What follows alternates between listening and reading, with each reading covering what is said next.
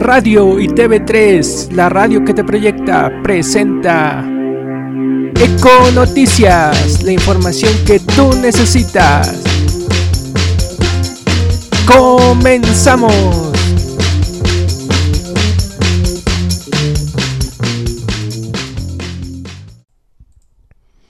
Hola, ¿qué tal amigos? Ya es 15 de marzo de 2016 y bienvenidos a un nuevo programa de Eco Noticias por medio de Radio y TV3, la radio que te proyecta. Mi nombre es Con Economía y me acompañarás durante 30 minutos hablando sobre las noticias más importantes sobre economía nacional e internacional, además de información para emprendedores. Recuerda que también nos puedes sintonizar por medio de tu celular a través de la aplicación de TuneIn.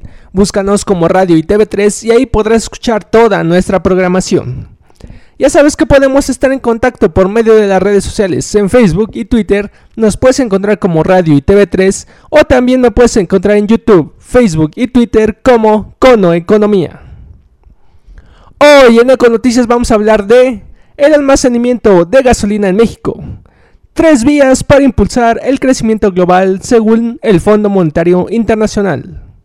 En economía estatal, inversión japonesa en Querétaro. Zacatecas se enfila a ser proveedor mundial de la industria minera. En economía emprendedora, una joya inteligente para mantener a salvo a las mujeres. En economía internacional, la caída del PIB en Japón. Inversión en equipos y construcción impulsa crecimiento de zona euro. En Argentina pierden empleos. Y en la última noticia, ¿cuánto gana un conductor de Uber? Antes de entrar en las noticias tenemos de fondo Never Sleep Alone. ¿Estás escuchando? Are you listening? Damn. Claro. Escuchas el podcast de Cono Economía. Recuerda seguirlo en sus redes sociales, YouTube, Facebook, Twitter y WordPress. Yeah. Y en economía nacional, México solo almacena gasolina para dos días. Los tanques de almacenamiento de Pemex solo guardan gasolinas equivalente a dos días de suministro a nivel, lo que, de acuerdo con especialistas, crea un riesgo para seguridad nacional en vista de que importamos poco más del 50% del combustible que se consume en el país. Esto contrasta con lo que sucede en países desarrollados. Por ejemplo, en Estados Unidos se deben tener por ley hasta 90 días de abasto, Francia 98.6 días, o Japón 70 días. Eric Legorreta, presidente de la Asociación Mexicana de la Industria Petrolera, AMIPE, dijo que en el país nunca se ha visto con un tema de seguridad nacional. Es un recurso finito, entonces en cuanto a nuestras políticas, sí lo debemos de pensar en el futuro cercano como un asunto de seguridad nacional. México lo ha visto así, por eso, hoy no tenemos un almacenamiento suficiente que nos permita estar tranquilos un tiempo suficiente, en lo que se consiguen más hidrocarburos, dijo Eric Legorreta. Siguiendo con las noticias. Fondo Monetario Internacional destaca tres vías para impulsar el crecimiento global.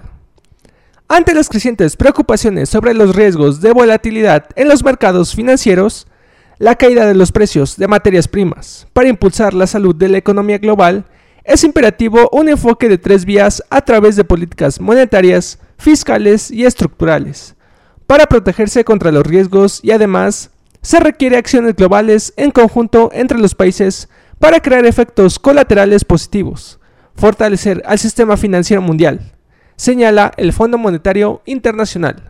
En su discurso titulado Políticas imperativas para impulsar el crecimiento global y la prosperidad, David Lipton, director gerente adjunto del Fondo Monetario Internacional, señaló que en lo que va de este 2016, la caída en los precios de los índices accionarios globales ha promediado 6%, implicando una pérdida en la capitalización del mercado de más de 6 billones de dólares, equivalente al 8.5% del Producto Interno Bruto Global. Esta pérdida es casi la mitad de los 12.3 billones de dólares que se perdieron en la etapa más aguda de la crisis financiera global. Algunos mercados asiáticos como China o Japón han presentado caídas bursátiles de más de 20%, mientras que las monedas de los mercados emergentes se han debilitado. Esta aversión al riesgo está provocando una fuerte reducción de los flujos de capital y del comercio global, En 2015, los mercados emergentes vieron salir alrededor de 200 mil millones de dólares en capitales, comparado con los 125 millones de dólares de entradas netas de capital en 2014. Los flujos comerciales están siendo arrastrados por la debilidad de las exportaciones e importaciones de los grandes mercados como China, Rusia y Brasil, que han estado bajo un estrés considerable. Las prioridades de políticas son reducir vulnerabilidades y reconstruir la capacidad de recuperación de los mercados emergentes, sumar políticas positivas para reforzar el crecimiento global y aplicar reformas estructurales para crear efectos colaterales positivos, dijo David Lipton. En información estatal, concretan inversiones japonesas para Querétaro. La Secretaría de Desarrollo Sustentable, CDSU, informó que producto de la gira de trabajo realizada en Japón, se concretaron dos nuevas inversiones para el Estado, así como una ampliación, lo que representa una inyección de 50 millones de dólares y la generación de 550 empleos. De acuerdo, el titular de la dependencia, Marco del Petre III, se trata de empresas del sector automotriz que se ubicarán en el Marqués y San Juan del Río, mientras que para la capital queretana se concretó una ampliación. Adicionalmente, indicó, se dejó la puerta abierta para nuevos proyectos, de los cuales siete están relacionados con la industria automotriz y dos con la aeronáutica. En el caso de los últimos dos, su arribo estaría dándose entre 2017 y 2018. Sin embargo, podrían arrancar antes con la instalación de oficinas. A Querétaro lo denominan el sitio desde donde llegas en hora y media a cualquier lugar. Pero lo que les llama mucho la atención, independientemente de la logística, es la mano de obra con la que hemos estado compitiendo. En cuanto a los memorandos de entendimiento con instituciones bancarias, detalló que tienen como objetivo la promoción de Querétaro entre las empresas que buscan invertir en México. Asimismo, informó que sostuvieron reuniones con diferentes empresas del ramo automotriz, las cuales están motivadas por la llegada de Toyota a Paseo el Grande. Actualmente, Japón suma 46 empresas con operación en el estado. Del año 2000 a la fecha, estas han invertido alrededor de 500 millones de dólares en Querétaro. Siguiendo con información estatal, Zacatecas se enfila a ser proveedor mundial de la industria minera. Ante la vida finita de las minas, Jaime Lomelí Guillén, presidente del clúster minero de Zacatecas, afirmó que el futuro de la industria en la entidad es convertirse en un centro de exportación a nivel nacional y mundial de maquinaria y servicios mineros. Afirmó que la entidad cuenta con una posición privilegiada para albergar empresas que incluso provean mantenimiento de maquinaria y capacitación. Es importante que el Estado siga creciendo en este rubro con una visión de exportación. Las minas tienen una vida finita y tenemos que dejar en Zacatecas un centro industrial de manufactura de nivel mundial, comentó. Además, ejemplificó el caso de empresas como Zaptic y Atlas Copto, que se constituyeron como proveedoras alrededor de grandes minas que ya dejaron de existir, pero que continúan como exportadoras a nivel mundial. Ambas empresas ya cuentan con oficinas en la entidad. Al presentar el estudio Zacatecas referente mundial de la minería, elaborado por la empresa PwC en coordinación con el Consejo Estatal de Desarrollo Económico y la Secretaría de Economía, dijo que Zacatecas es un campo de experimentación de empresas extranjeras, gracias a la cantidad de minas que existen en la entidad y donde es posible crear innovación en equipos y maquinaria de trabajo. Zacatecas es el estado que más depende de la minería para ningún otro estado en el país. Este sector es tan importante Añadió que el mercado mexicano es grande, pero el objetivo es el clúster, es que las empresas que se constituyan aquí empiecen a exportar. Ese es el futuro, reiteró Jaime Lomelí. Y en economía emprendedora, una joya inteligente para mantener a salvo a las mujeres. En la India, cada 22.5 minutos ocurre una agresión sexual. Es una alarmante estadística de la Oficina Nacional de Registro de Delitos del país.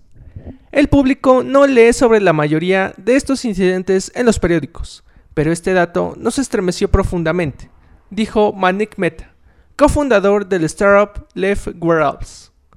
Este emprendedor y cuatro de sus amigos se obsesionaron con encontrar una solución tecnológica para ayudar a mantener a salvo a las mujeres en la India.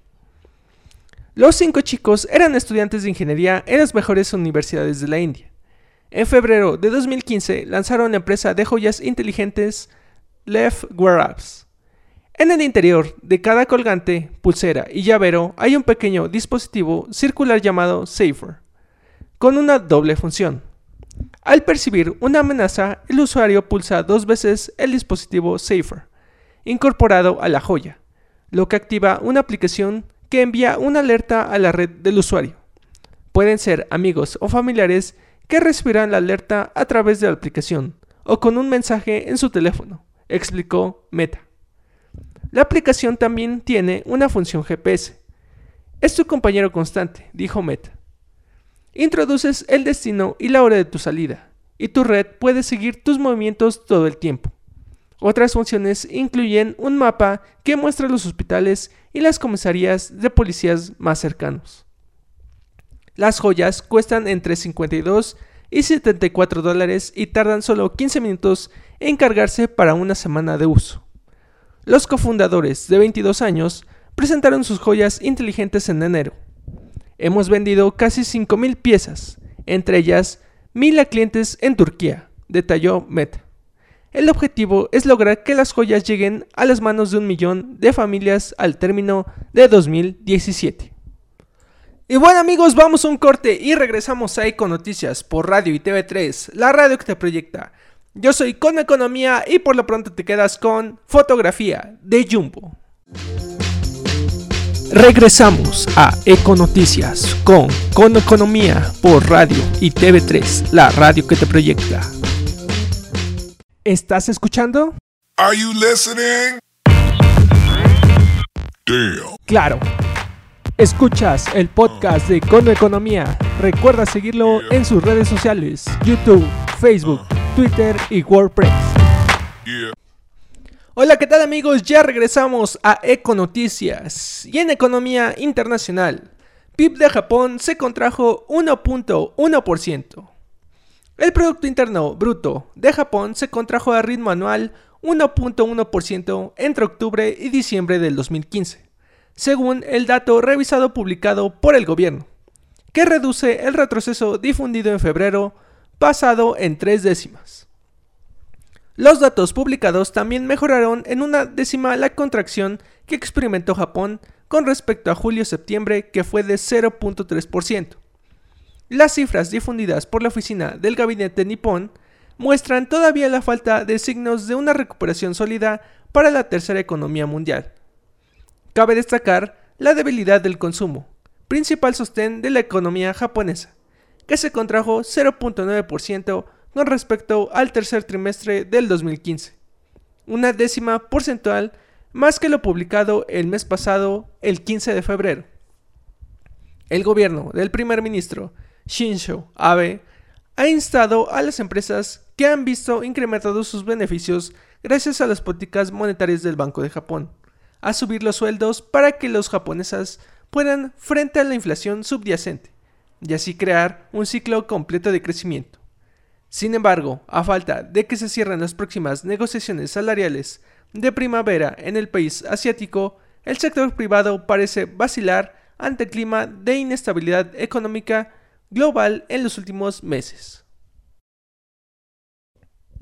Siguiendo con información internacional, inversión en equipos y construcción impulsa crecimiento de zona euro. La inversión en equipo y construcción fue el principal impulsor del crecimiento en la zona euro en los últimos tres meses de 2015, ayudando a compensar una contribución negativa del comercio por segundo trimestre consecutivo. Eurostat confirmó su estimación anterior de que la economía de los 19 países que comparten el euro creció 0.3% en el periodo de octubre a diciembre, mientras que revisó al alza su cifra de crecimiento interanual a 1.6% desde 1.5% previo. Para el año, en su conjunto, el PIB creció 1.6%, frente a 0.9% de 2014. La formación bruta de capital fijo añadió 0.3 puntos porcentuales al resultado final del PIB en el cuarto trimestre, mientras que otro 0.1 procedió de cambios de inventarios, gasto de los hogares y consumo público. Sin embargo, el comercio exterior restó 0.3 puntos porcentuales, ya que las importaciones aumentaron más que las exportaciones. Siguiendo con las noticias, Argentina perdió 107.000 empleos, dice consultora. En los dos primeros meses del año se perdieron 107.000 empleos entre el sector público y el privado, según la consultora Tendencias Económicas y Financieras, informe cuestionado por el gobierno del presidente Mauricio Macri. En medio de un incremento generalizado de conflictividad laboral, con aumento de paros gremiales, despidos y suspensiones, en enero hubo 41.900 despidos. La mitad fueron del sector público y la otra mitad del sector privado. Explicó a la AFP el director de la firma privada, el economista José Luis Blanco. Pero el dato que el analista consideró preocupante es que en febrero el número subió a 65.800 despidos, y la gran mayoría, 55.200, se realizaron en el sector privado. A punto. El secretario de Trabajo Nacional, Alejandro Sabor, negó que se hayan perdido 100.000 puestos de trabajo tras asegurar que este nuevo gobierno hace muchísimo por evitar el desempleo. El gobierno del presidente Mauricio Macri justificó los despidos de empleados públicos indicando que eran en su mayoría personas que habían accedido a las instituciones públicas por militancia política o en otros casos que se trataba de contratos que acudían solo a cobrar el sueldo, conocidos como ñoquis en Argentina. Según tendencias económicas, el sector más golpeado con los despidos y suspensiones es de la construcción. Lo siguen los sectores metalúrgicos, petrolero, comercio, gastronómico y textil. La última tasa de desocupación oficial en Argentina anunciada por el gobierno anterior en noviembre fue de 5.9% en el tercer trimestre, comparado con igual periodo del año pasado, el nivel más bajo en 28 años, informó el Instituto Nacional de Estadística y Censos INDEC. Pero ahora el INDEC está intervenido por acusaciones de manipulación de cifras y dejó de informar. Y en la última noticia, ¿cuánto gana un conductor de Uber? ¿Más que el trabajador promedio? Uber está dispuesta a mantener tarifas bajas para sus pasajeros en México, porque considera que estas han dado buenos resultados, pese que algunos conductores han amenazado con paros y competidores como Cabify temen que surja un monopolio. La aplicación que conecta a pasajeros con conductores decidió reducir a inicios de año su tarifa en cinco ciudades del país, entre 14 y 22% en el servicio UberX, al mismo tiempo que aumentó la comisión para los choferes de entre 15 y 20%. Detalló que, de acuerdo con datos recabados en la Ciudad de México, esta estrategia ha permitido que el número de viajes por hora aumente 14.5%. Los ingresos también por hora subieron 15.5% y se incrementó en 14.9% el número de socios conectados. A ello se añade, en opinión del director de la zona Bajío, Francisco Sordo, que ahora el tiempo que están conectados los conductores es más eficiente y se abre el mercado a más personas que antes no podían usar la aplicación por el precio. México cerró 2015 siendo el país más importante para la empresa en el número de viajes, y esto ha provocado que decidan expandir su presencia a seis nuevas ciudades. En lo que se refiere al impacto económico, reveló que estudios de la firma muestran que 40% de los conductores estaban desempleados antes de empezar a trabajar con Uber y que 70% decidió entrar al sector formal por primera vez. Sordo incluso afirmó que tienen buenos ingresos, ya que por hora trabajada reciben en promedio 90.23 pesos, que se compara favorablemente con los 33 pesos en promedio que gana la población, de acuerdo con el Instituto Nacional de Estadística y Geografía, INEGI. Y bueno amigos, pues eso es todo por el día de hoy. Espero que se le hayan pasado muy bien durante Eco Noticias. Los espero el jueves 17 de marzo a las 10 de la mañana, con repetición a las 6 de la tarde. Ya sabes que podemos estar en contacto por medio de las redes sociales. En Facebook y Twitter nos puedes encontrar como Radio y TV3 o también me puedes encontrar en YouTube, Facebook y Twitter como Cono Economía. Muchas gracias por acompañarme. Les deseo que tengan una excelente semana y nos vemos en el siguiente Eco Noticias. Bye. Radio y TV3, la radio que te proyecta, presentó Eco La información que tú necesitas.